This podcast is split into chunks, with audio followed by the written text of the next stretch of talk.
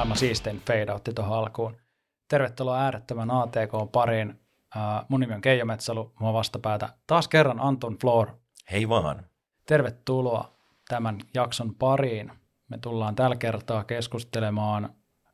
Meillä on ollut tämmöinen sarja muotoinen, missä me ollaan juteltu pilven teknisistä suunnitteluperiaatteista. Aiemmissa jaksoissa on käsitelty monenlaisia asioita. Siellä on pureuduttu operatiiviseen kyvykkyyteen, käytettävyyteen ja saatavuuteen, suorituskykyyn, kustannuksiin, edellisessä jaksossa vastuullisuuteen. Ja nyt viimeisimpänä... Mutta ei vähäisimpänä. Mutta ei ollenkaan. Ehkä, ehkä jopa jännittävimpänä. Niin. Puhutaan tietoturvasta. Ennen kaikkea tosiaan näiden suunnitteluperiaatteiden näkökulmasta. Tietoturvahan on äärettömän laaja aihe pilvessä. Siitä on paljon juteltavaa. Siellä on isoja termejä, mistä pyntellä varmaan jokaisesta yhden jakson verran. Mutta nyt tässä jaksossa tosiaan olisi tarkoitus teknisten suunnitteluperiaatteiden näkökulmasta lähteä asiaa pureskelemaan. Millaisia fiiliksi? Joo, jännittävä aihe, iso, iso aihe ja tota, ei tulla tässä jaksossa ratkaisemaan kaikkia pilven tietoturvaongelmia, mutta ehkä niin kuin maalataan se maailma, jolla nyt niin kuin minimissään pystyy estämään ne pahimmat aivopierut ja, ja tota, uutisoinnit siitä, että poketti oli auki ja jotain muuta vastaavaa, niin, niin kuin puhuttu, meidän suunnitteluperiaatteet on pohjaa pilvitekemiselle ja, ja tämä tietoturva siinä mielessä nyt sitten maalataan, että miten se peilaantuu tähän, tähän niin kuin suunnitteluperiaatteeseen ja landing zoneihin ja kaikkeen tähän, mistä nyt on aiemmissa jaksoissa puhuttu, niin tietoturva on siellä keskeisenä osana. Juuri näin. Lähdetäänkö liikkeelle ihan siitä, että miten pilvi poikkeaa perinteisten konesalien näkökulmasta tietoturvan osalta? Tämmöisen niin kuin pilvifanaatikon tota, ehkä, ehkä sellainen niin kuin ilkein ja karikoidun esimerkki on se, että konesalissa kaikilla on admin tunnukset ja tota, pääsee mihin, mihin tahansa palvelimeen käsiksi ja, ja pilvessä se tekeminen on niin kuin parhaimmillaan rajoitettu juuri siihen, miten sä tarvitset. Niin kuin sanoin, ääriesimerkki eikä se todellakaan ole niin joka tapauksessa, mutta täytyy kyllä sanoa, että aika usein sitä niin kuin törmätään siihen, varsinkin näissä migraatiotapauksissa, jos, jos niin kuin on, on siirtoja kyseessä, niin, niin löytyy aina niitä järjestelmiä, jossa on vähän liian isoja järjestelmän valvojan oikeuksia ja muuta, ja sitten niitä siinä migraatiovaiheessa sitten karsitaan. Niin, just tämmöinen tunnushallintahan on vahva, vahva osa sitä jokaista IT-organisaation arkea. Ehkä saattaa mahdollisesti jäädä joskus asioiden jalkoin. Herääkö mietteitä? No joo, tunnustenhallinta on tietysti niin kuin to, tosi keskeisessä osassa, että millä, millä tavalla niitä pilvessä hallitaan. ja sitten yksi, yksi ehkä semmoinen niin kuin fundamentaali ero, ero siinä, että millä tavalla pilve, niin kuin tietoturvaa rakennetaan konesali versus pilvi, niin on ehkä se, että konesalissa on totuttu hankkimaan jotain asioita, jota tuodaan siihen niin kuin niiden juttujen, mitä sä siellä ajelet, niin eteen päälle sivuun, kylkeen liimattuja tämmöisiä niin kuin tietoturvakomponentteja lähtien jo siitä, että tietoturvaa aika usein siellä konesalissa hallitaan palomuureilla ja kytkimillä. Se on se, niin kuin, että kaikki on turvassa, kun meillä on hiton kalliit ja isot, isot palomuurit täällä suojaamassa meidän sisäverkkoa. Ja sitten se on vähän niin kuin tuurittauduttu, että täällä sisäverkossa voi temmeltä ja tehdä mitä, mitä haluaa. Niin se on ehkä sellainen. Ja sitten myös se näkyvyys siihen tietoturvaan on konesalissa ja pilvessä ihan erilaista, koska pilvessä nämä ominaisuudet siihen näkyvyyteen on, on by default niin kuin siellä olemassa, silloin kun ne vaan valjastetaan oikealla tavalla käyttöön. Juuri näin. Miten pilven osalta usein kuullaan puhuttavan security by designista? Miten se tähän aihepiiriin liittyy? No sen nyt voi linkittää tähän, tähän tekemiseen sillä tavalla, että, että se kun, lähdet, kun puhuttu aiemmin operatiivisen kyvykkyyden osalta puhuttiin landing zoneista, niin silloinkin taidettiin mainita, että siinä on niin tietoturva kuitenkin isossa osassa sitä, kun lähdetään, lähdetään sitä pohjaa rakentamaan. Ja, että se on niin kuin kaikessa mukana. Se on, se on kaikessa mukana. No, by design aika hyvin kuvastaa sitä, että se on kaikessa mukana. Mun tekisi mieli kysyä seuraava mikä koskettaa jaetun vastuumallia, mutta kun sä aloit puhumaan noista konesaleista ja siitä, että tulee laatikko pihaan ja se on sitten kiva laittaa sinne räkkiin ja sitten kun siinä on iso palomuuri edessä, niin sitten ollaan turvassa ja mietin, että aika usein kuulee puhuttavan siitä, että, että on tosi tärkeää, että se meidän data on Suomessa. Olisiko tässä kohti semmoinen hyvä hetken pohtia sitä, että, että olisiko syytä muuttaa ehkä ajattelumallia tämän osalta. Tähän liittyy tietoturvaa vahvasti, että missä se sun datas sit sijaitsee vai liittyykö? Lähdetkö niin kuin poiketen skriptistä viemään tätä keskustelua Cloud Actin ja jonkun muun, muun tyylisen, tyylisen röyhkeästi. Tota, täällä, oli, täällä oli, skripti on olemassa, mutta poiketaan siitä hieman, tota, koska otit tuon asian niin hyvin tuohon taakille, niin Joo, joo, siis mm, minä tunnustan ihan suoraan, että itse olen niin kuin siinä mielessä tota, pilvifanaatikko, että, että mä en niin kuin jaksa foliohattua lyödä päähäni liian syvälle, mutta äh, kuitenkin nyt niin kuin alalla 25 vuotta olleena ja niin kuin kaiken maailman ympäristöjä nähneenä, niin tiedostan sen täysin, että se on niin kuin validi pointti, että näistä pitää, pitää keskustella, mutta, mutta ihan nyt en lähtisi niin kuin jokaisen redditti threadin perään niin kuin juoksemaan ja katselemaan, mitä siellä huhuillaan siitä, että onko, onko nyt NSA siellä ja täällä ja tuolla. Jos se on, niin se on siellä niin kuin, niin kuin, et, Kaikille et, et se, rohkaisevana. Se, no siis rohkaisevana siinä mielessä, että jos, jos se on siellä, niin sit se on siellä konesalin kytkimissä ihan yhtä lailla. Niin. Et, et, et, niin kuin, aina kun näistä asioista keskustellaan, niin sitten voi niin kuin aina kysyä, että et, no miksi helkkarissa se nyt ei olisi sit siellä konesalissa myös. Mikä tekee siitä nyt, niin kuin, että minä tässä firmana ostin, että mulla on nyt ne mahtavat resurssit olla jotenkin parempi näissä asioissa kuin sitten taas nämä isot hyperscalerit. Et, Jotka kaataa varmaan yhteensä miljardeja joka vuosi R&D ja miettii, miten ne niin, näitä asioita tekisi. Niin. Olisi parempia kuin nämä muut kilpailijansa. Ja tämä on ehkä yksi isoimmista semmoisista jutuista, missä voi ehkä mahdollisesti poiketa. Kyllä, kyllä.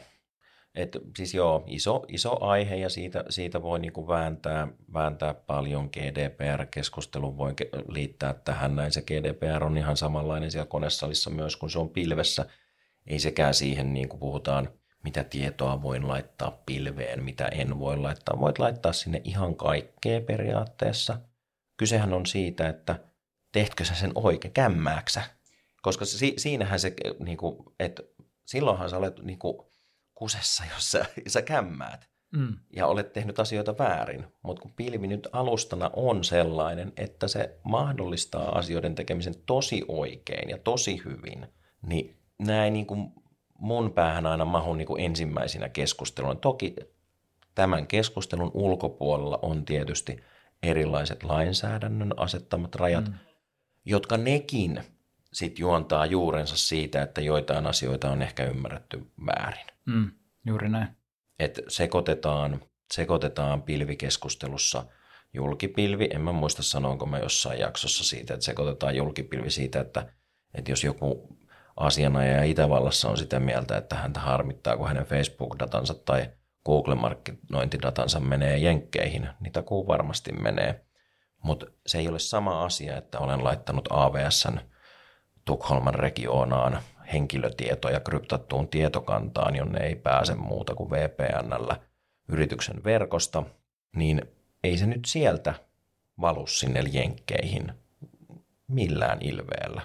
Tämä oli juuri se vastaus, mitä mä vähän hainkin sillä, että miten tämä Suomi-aspekti tässä, mitä to, kuulee tosi usein kuulutettava, että me nyt halutaan vaan, koska syyt X, Y ja Z, että meidän datat on Suomessa, niin tässäpä pohja sille, miksi asiaa kannattaa miettiä toisesta näkökulmasta, josta meillä saadaan aika erinomaisesti tästä mokaamisesta ehkä aasinsilta tuohon pilven jaettuun vastu- jaetun vastuun malliin, mistä pilven tietoturvassa puhutaan. Mistä tässä on kyse?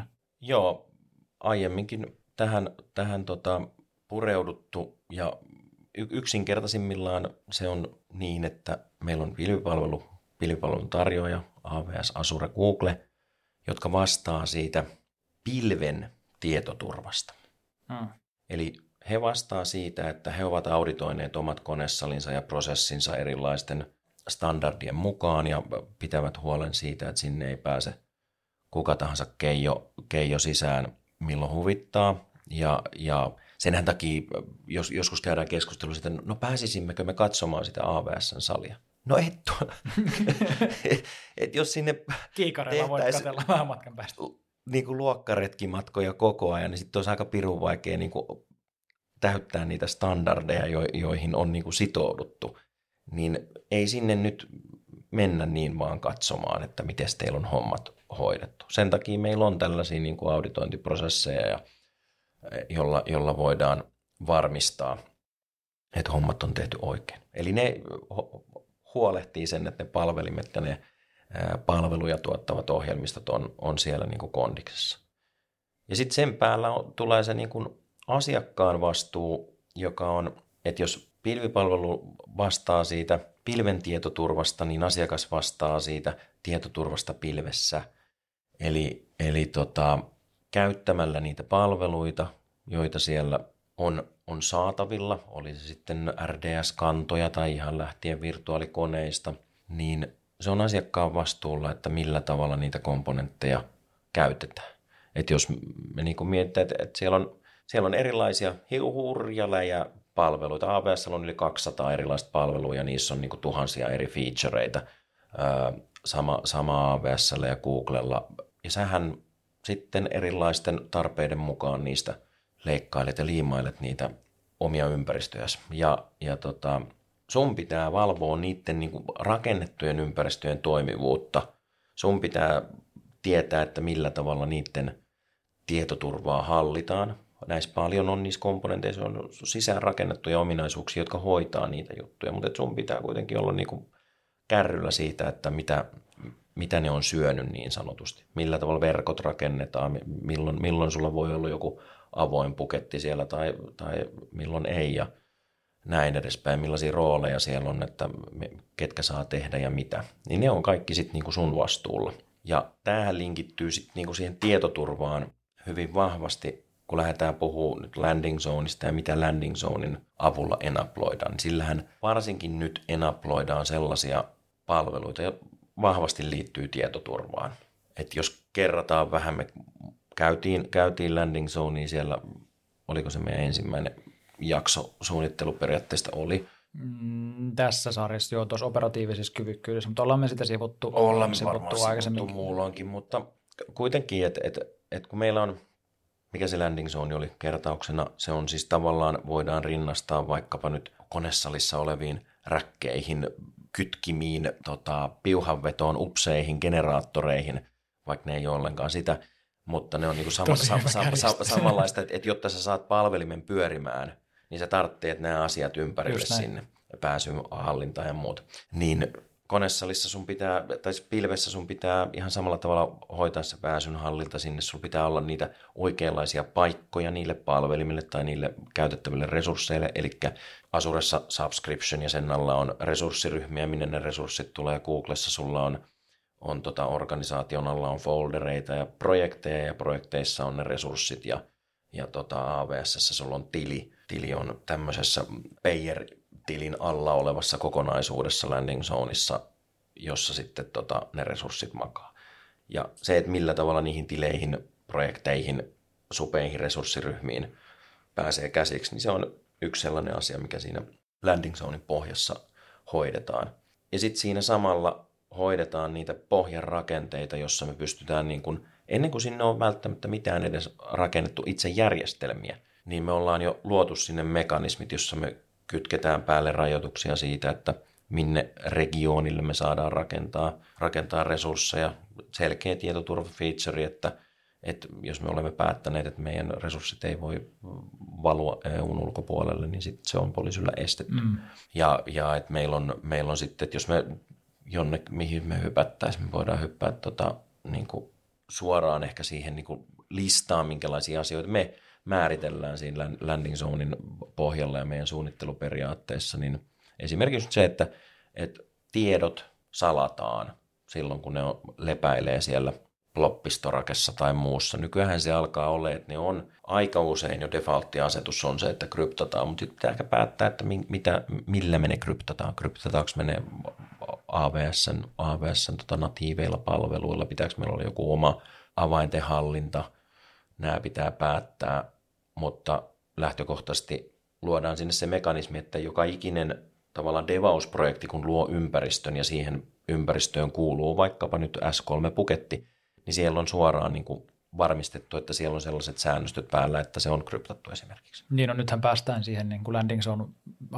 ajattelumallin perusperiaatteeseen, että landing zoneit on siellä pohjalla aina, kun, kun syntyy uusia pilviympäristöjä, niin se ei ole sen devaajan tai jonkun vastuulla etsiä sieltä jostain SharePointin kulmalta Cloud Governance-dokumenttia ja lähteä sieltä kaivamaan yksitellen sitä todella pitkää listaa asioita ja lähteä määrittelemään siihen haluamaansa uuteen pilviympäristöön, kun sen pitää saada joku Azure Subi vaikka pystyyn tai AWS uusi accountti tai jotain tämmöistä. Että sen ei tarvitse joka kerta nollista lähteä sitä sinne miettimään, että pitäisi täällä nyt olla vaikka, miten nämä tiedot lepotilassa ja niiden salaus, että miten tämä tehtiin tässä, tässä talossa. Varsinkin jos on vaikka talon ulkopuolelta tullut ulkopuolinen konsultti ja sen pitäisi näin jotenkin onnistua sieltä keksimään oikein joka kerta. Niin sen takia landing zoneit, jotka tekee nämä joka kerta automaattisesti ja oikein. Kyllä, ja sitten niin esimerkiksi lokitus, hyvä esimerkki. Meillä on tietysti monenlaista lokitusta, mutta landing zone tasolla taas jälleen kerran me varmistetaan, että kaikki audit, audit-tyyliset logit, kirjautumislogit niiltä tileiltä ja sen, sen niin kuin pilven käytöstä valuu keskitettyyn paikkaan, josta, sinä, josta kukaan ei pääse niitä muuttamaan. Mm. Että ne on siellä niin kuin turvassa, josta ne voidaan sitten vaikkapa reitittää jonnekin siemijärjestelmään. Ja sitten yksi, yksi niin kuin selkeä sellainen, tätä ei voi tietenkään aina ohjelmallisesti niin kuin määrittää, että pystyykö tekemään tätä vai et, mutta sen takia niin kuin meidänkin suunnitteluperiaatteessa on, on ohjaavia linjauksia ja on sellaisia, joita me voidaan pakottaa. Mutta yksi, yksi niin kuin, kun nämä määritykset on tehty, niin nousee esille sellaisia asioita muun muassa, että mitä, millä tavalla me jutellaan – meillä on joku sovellus, että millä, millä tavalla se juttelee kantaan. Ja valitettavan usein esimerkiksi niin siellä on, on kova koodattuna siihen softaan kannan salasalat.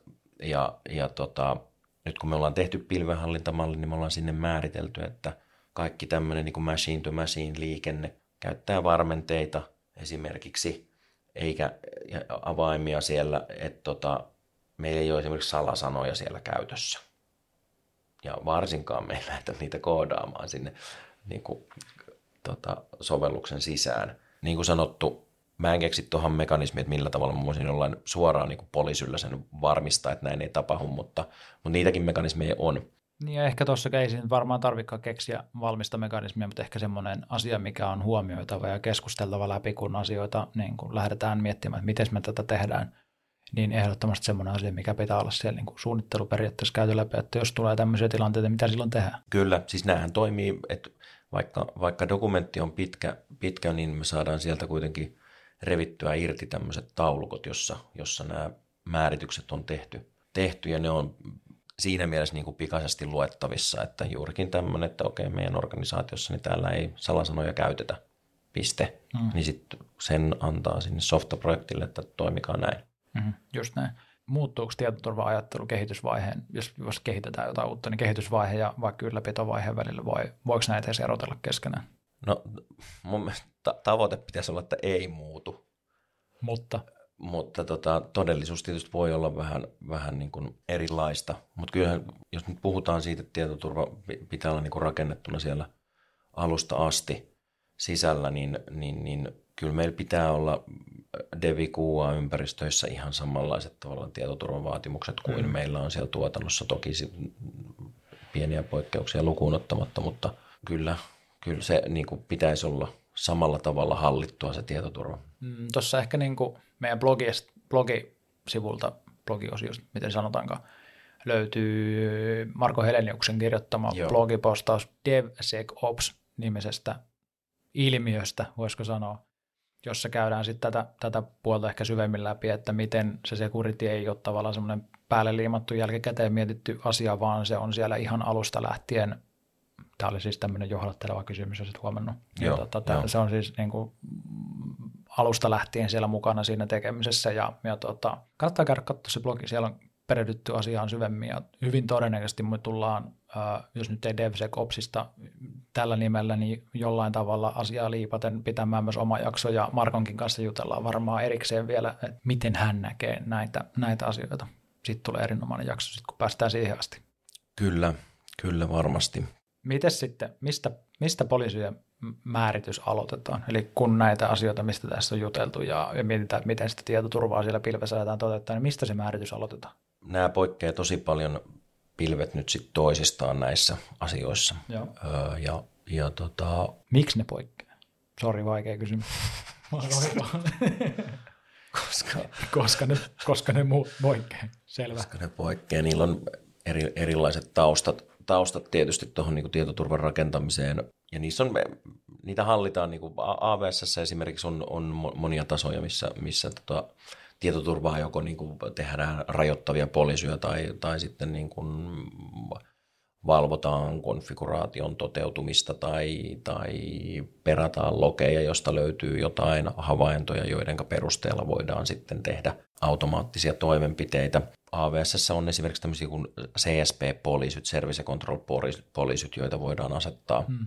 asettaa tota, mm, siellä on tämmöinen O-hierarkia, jonka alla sitten noita tilejä pidetään, niin niihin voidaan asettaa erilaisia politiikkoja, että siellä voi olla liittyen IAM-rooleihin tai just, just regionarajoituksia tai ää, rajoituksia siihen, että saako, saako tota, avata, avata tota julkireikiä sinne tota, ympäristöön ja, ja tämmöisiä politiikkoja voi olla siellä tasolla. Sitten taas niin kuin Asuren puolella ne on ehkä, niin kuin, Asure-poliisit on tavallaan niin kuin yksi, yksi setti, millä pystyy sitten tekemään monia – monia juttuja ja myöskin niin kuin valvomaan ja auditoimaan sitä, että tapahtuuko joku. Ja ehkä se, se tässä, niin kuin, kun rakennetaan pilviympäristöä ja varsinkin nyt tätä pohjaa, niin siellä landing zoneissa enaploidaan niitä palveluita, jotka, joilla pystytään tavallaan kattamaan kaikki ne sit sen päälle rakentuvat ympäristöt. Ja yksi hyvä niin kuin tämmöinen tietoturvamekanismi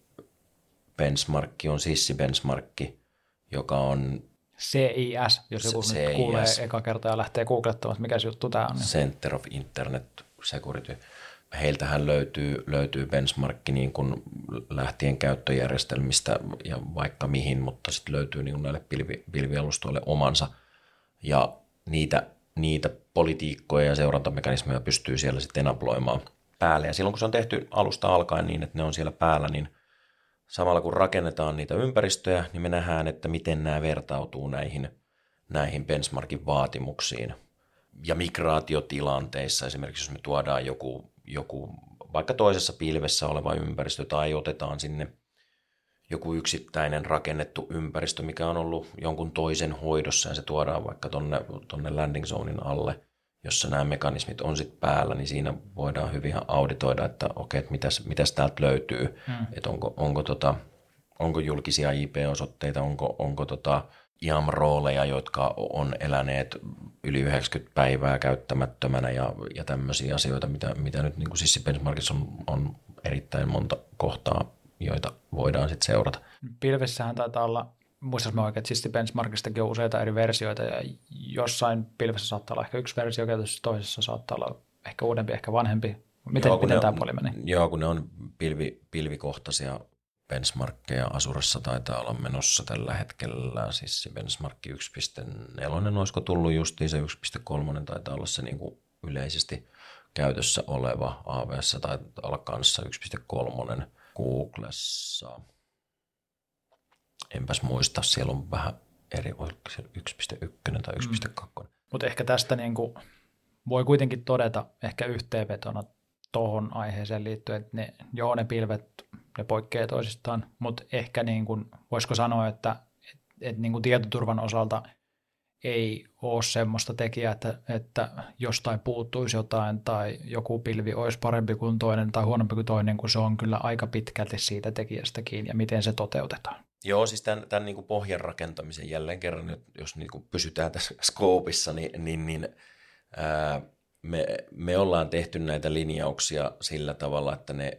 ne pystytään niin kuin toteuttamaan kaikissa pilvissä ja meidän landing zone automatiikka pystyy rakentamaan nämä niin kuin samat ominaisuudet kaikkiin pilviin, vaikka toteutustapa olisikin vähän erilainen.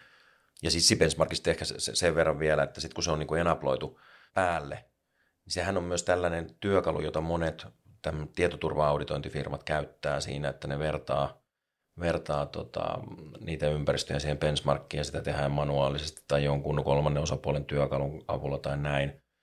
niin pilvessä me päästään aika helposti sellaiseen tilanteeseen, että meillä on reaaliaikainen tieto siitä, että miten meidän ympäristöt vertautuvat siis benchmarkkiin, mm. joten sellaiset niin kuin jatkuvat auditoinnit ei ole hirveän tarpeellisia esimerkiksi. Joo.